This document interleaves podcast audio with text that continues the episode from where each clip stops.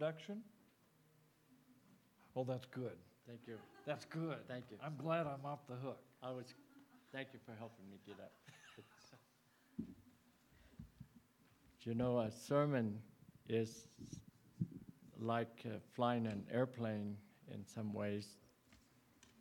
That first you, um, you've got to get it off the ground, and, and then you're flying along, and then there's, there's a time, there's a time at the clock where you've got to bring it back down uh, and land it, and you have to stop right there at the end of the airstrip, or you crash. And so I've tried to stop. What do you think? 12 o'clock. You're used to eating lunch at 12 o'clock? Yes. Thank you, and I'm so glad to be here today and uh, to see you all again. It's like a wonderful church family up on the mountain. Uh, Hilda and Emmanuel, we used to go to church together in the 1990s, the roaring 90s. Yes. She was only five years old, of course, you know. I liked your bulletin cover. It talks about the uh, Holy Spirit being coming down into this place like um, tongues of fire, right? You know that scripture. A rushing mighty wind, and it filled the house where they were sitting, and all were filled with the Holy Ghost. One time I was at some meetings at uh, San Pasqual Academy. We were there for a weekend, and um, at, on the Friday night, I was praying so hard that God would just bring the Holy Spirit down, just like uh, it says right here in the scripture. And then at four o'clock in the morning, I was up and praying in my little uh, dorm room that they gave me with the candle and that God impressed, the Holy Spirit impressed upon me, He's already here. And so while they were waiting for the Holy Spirit, we, all, we have the Holy Spirit with us right now. And let me just say a little prayer. Our Heavenly Father, thank you for giving us abundantly your fatherhood, our Savior, whom we, we adore and accept, and your precious Holy Spirit. And we can hardly separate you, but we do, Father, Son, and Holy Ghost. And please bless us today, Lord, in a special way. In Jesus' name, amen.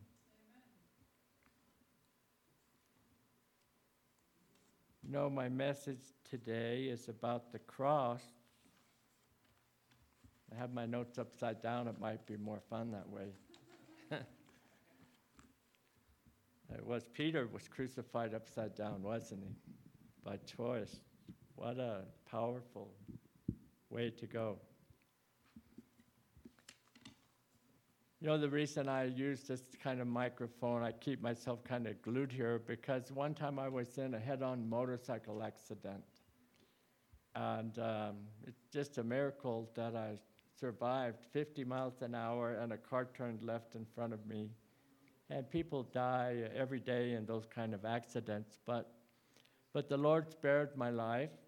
Uh, but I broke this leg in five places, so I don't walk exactly as wonderfully as all of you. So that's why I kind of keep myself uh, glued here. I should overcome that. Perhaps the, the Lord will have me dancing, at least when, when I see Jesus coming. We'll all sing and dance, won't we? We're Adventists don't dance, I'm sorry. yes. I, I appreciate the crosses that you have here. We're not ashamed of the gospel of Jesus Christ, are we, in this church?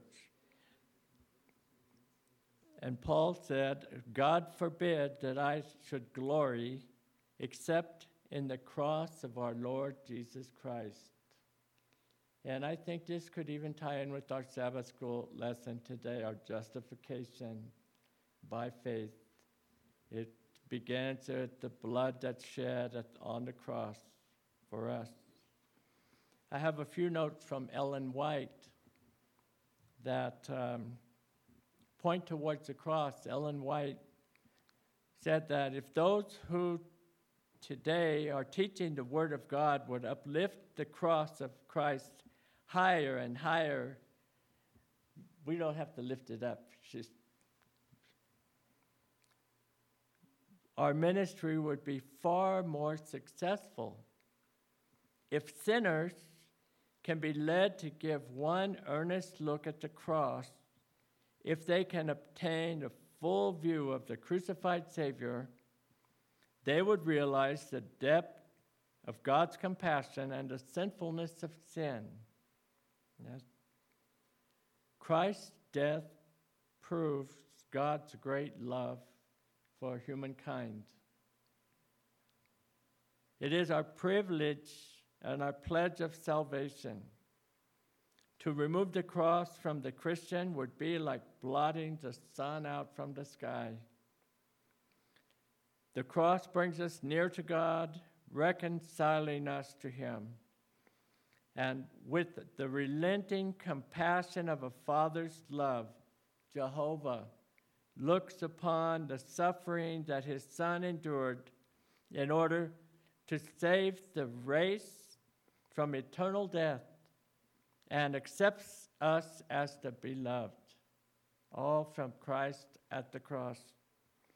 Without the cross, we could have no union with God.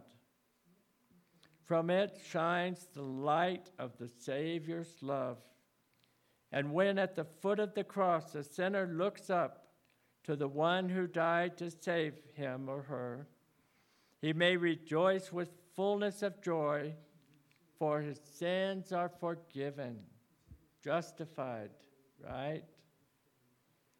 Kneeling in faith at the cross, he has reached the highest place to which a man or woman could attain at the foot of the cross. And through the cross, we learn the Heavenly Father loves us with a love that is infinite. Can we wonder that Paul exclaimed, God forbid that I should glory except in the cross of our Lord Jesus Christ? It is our privilege also to glory in the cross our privilege to give ourselves wholly to Him who gave Himself for us. Then, with the light that streams from Calvary shining in our faces, we may go forth to reveal this light to those who are in darkness. Yes, you know, when we're full, full of the Holy Spirit, often someone will ask us, what are you so happy about? Look at you. Yes. And we could be ready to share at that time. And I appreciate, uh, let's see, was this your daughter who read the uh, scripture? Yes, I was thinking we went to church about 17 years ago, and then, no, not your daughter, her daughter, daughter? Okay, thank you for reading that scripture. And the cross is um, foolishness to some, isn't it? Imagine those who don't accept Jesus, what they see looking at the cross. Uh, they don't see the things that we see. Someone else looking at the cross would see a man hanging on the tree on a piece of wood, and we see him as powerful, but they would see him as the least powerful person in the universe, wouldn't they? He'd been arrested, beaten, put on trial, convicted, and sentenced to death, stripped of his clothing, brutally uh, nailed to the cross. He was bleeding and he was exposed to all the elements, the whole earth, as he was up on the cross. Completely, it appeared that he was at the mercy of the Roman soldiers. He had no army to help him. No political power, no friends and high places. All of his followers had even deserted him. And at that moment, he lacked the control. He couldn't even move his hand to touch his forehead and comfort himself or brush a fly off of his head. And he couldn't raise his hands, lower them, move them. He was completely lacking any power or control of his own movements. And yet, at that moment, we would say that Christ was the most powerful person in the universe.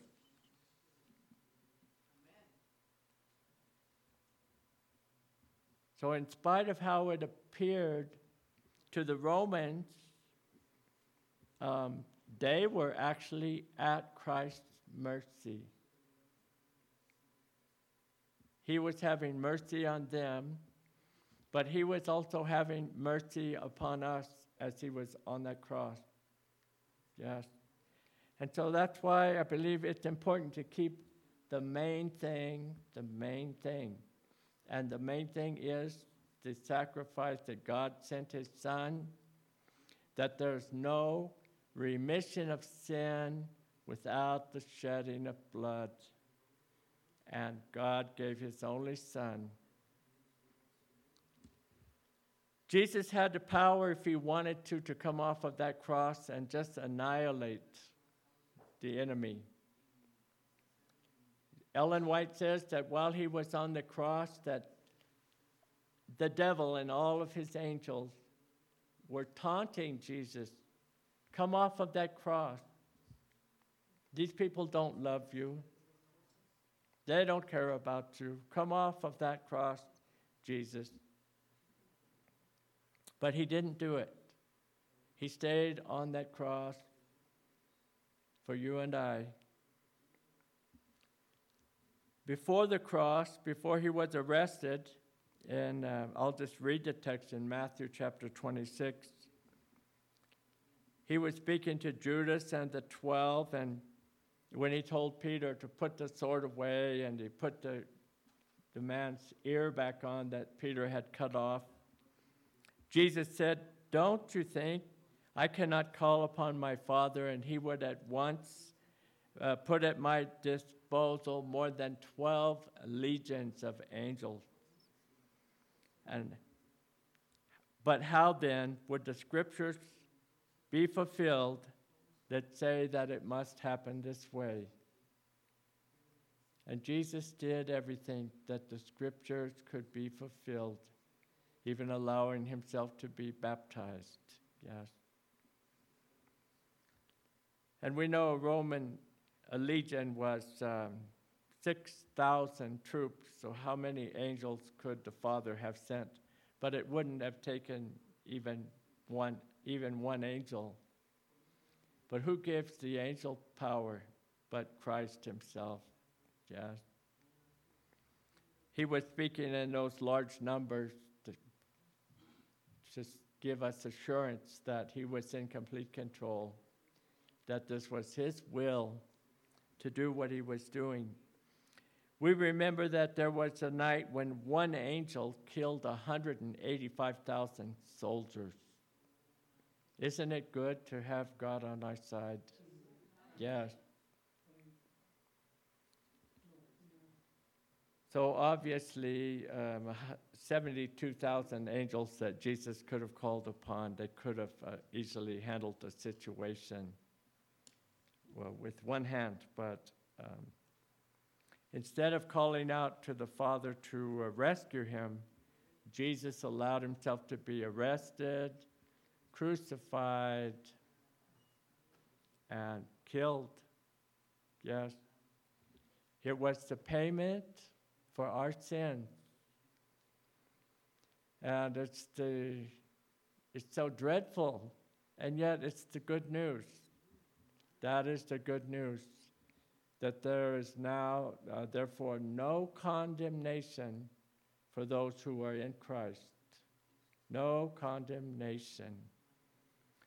It would be, as we were talking about in the lesson, and, uh, and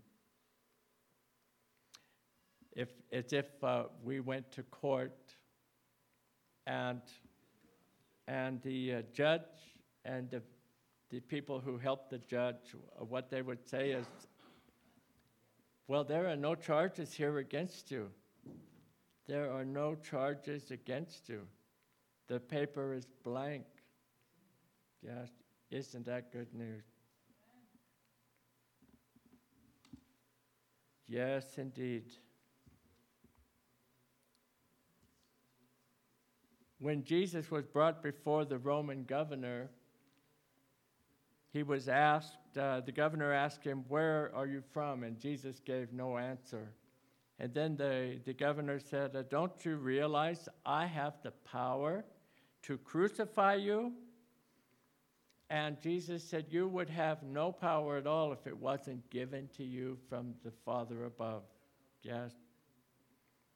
And so there's no doubt that Jesus was in complete control, in his right mind, and doing exactly what he wanted to do.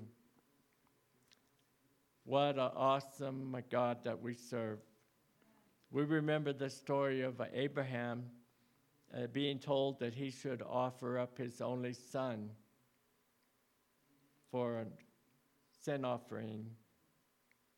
And when we read that story about Abraham taking his son out and taking the wood, and having even the son is asking, Where is the offering, Father? And, and Abraham said, God will supply the um, offering.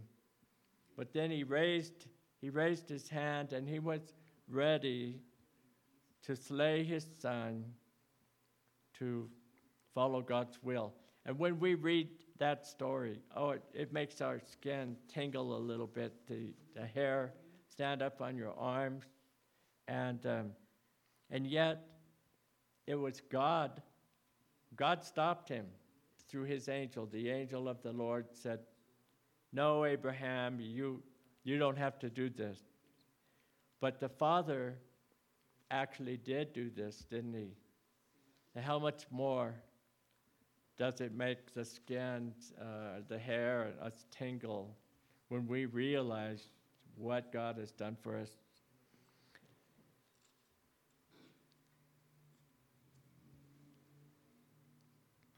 I'm uh,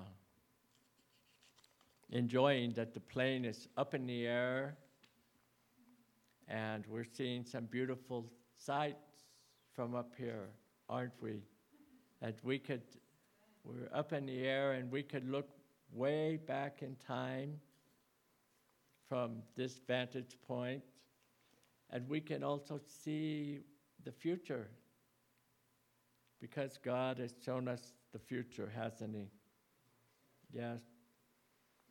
And um, isn't it wonderful that God has shown us the future? As someone talked earlier about a loss of a loved one, a loss of their life, the one phrase that I like to remember is where would we be without Jesus when a loved one died? It's not too preachy, but it's powerful. And where would we be without Jesus? Because of what Jesus has done for us. It was his plan, and uh, this, this story shows us that there is power at the cross. That um,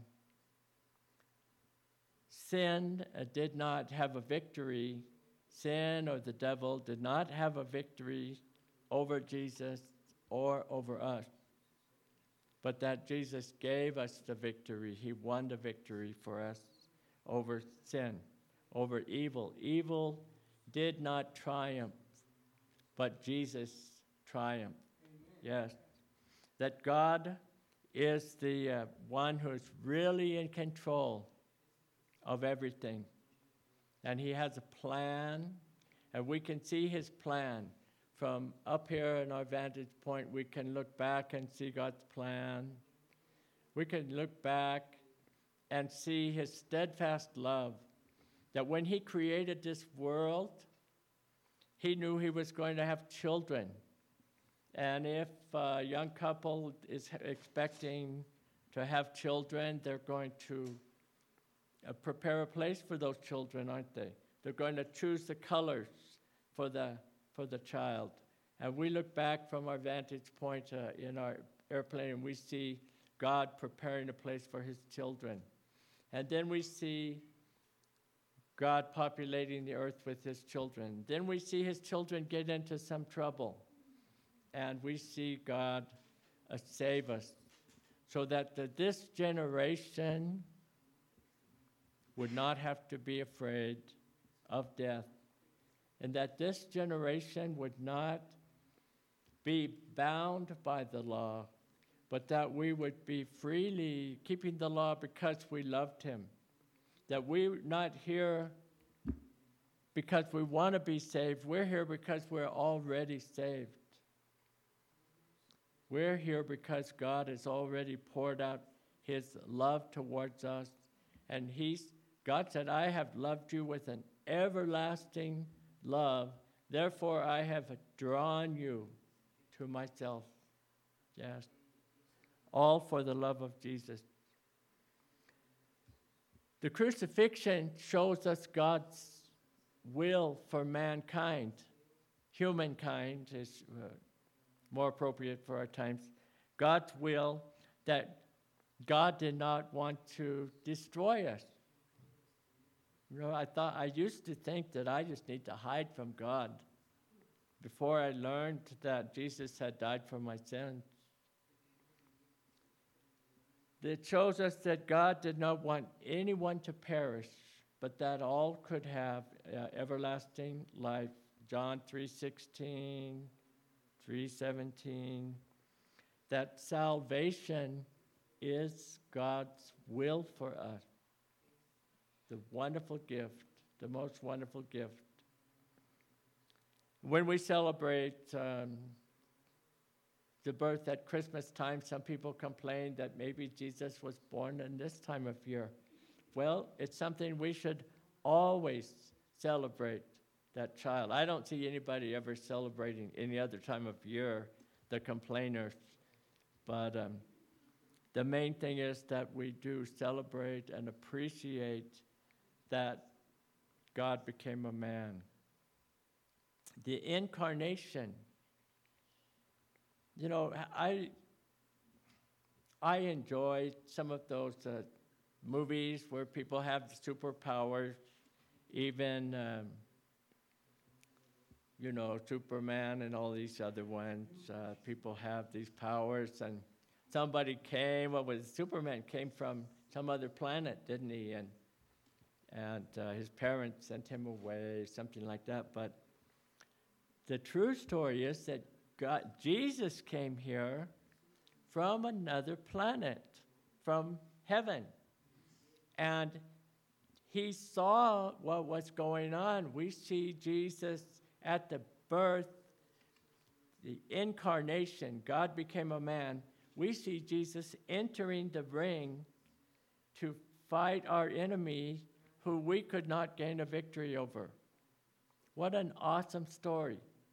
And then, as in the uh, Terminator movies, uh, you know, they couldn't kill the person in the Terminator. It keeps rising back up, right?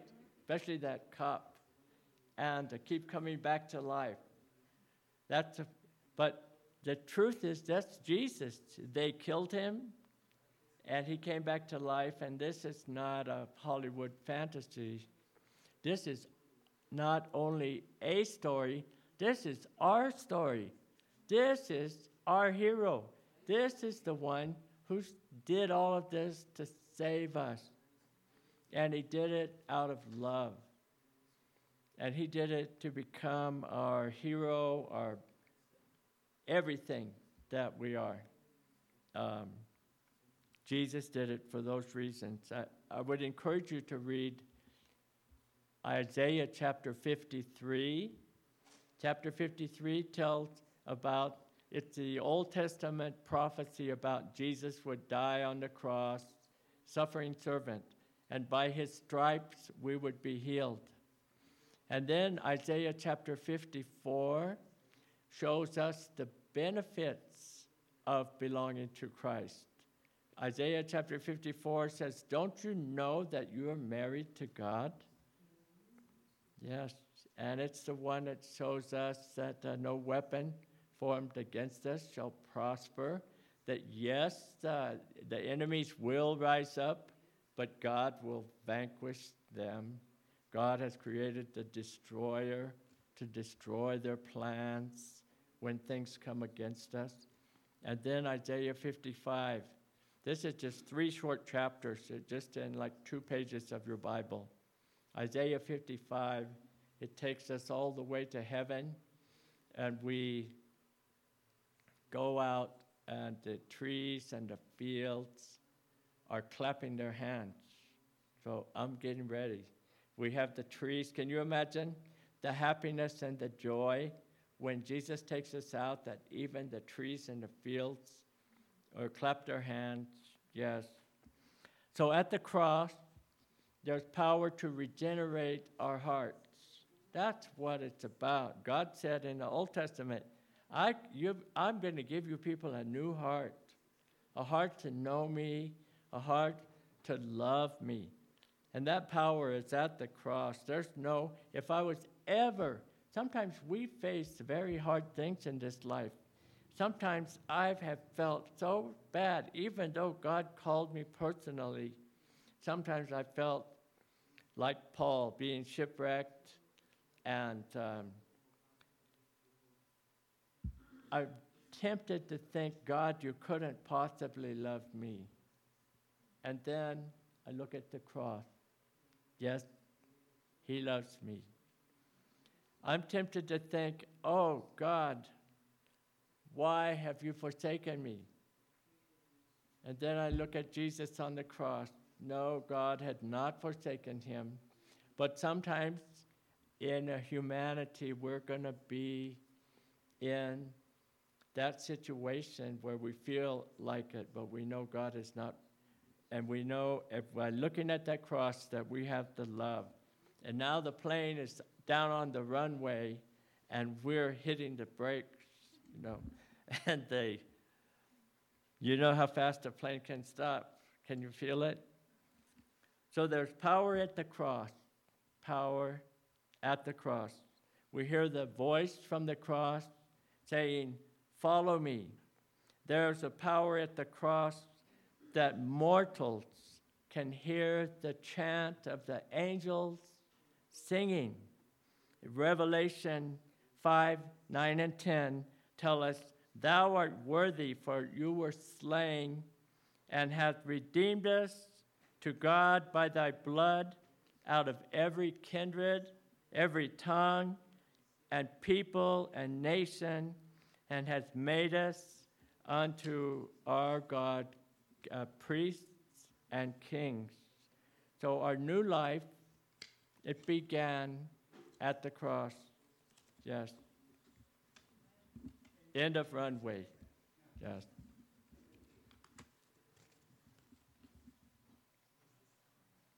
Shall we have, are we going to have a closing hymn or should I to do the benediction now? Let's see.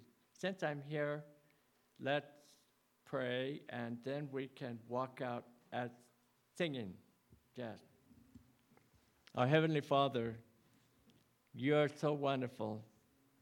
And we're thankful that Jesus is not suffering anymore, that he's glad that his life has justified us, as it says in Isaiah 53 as a woman gave birth and her pain is gone, and she enjoys the love of the child. We're thankful, Lord, that Jesus' suffering and your suffering is gone. We're your children now. As we leave the church, Lord, go with us.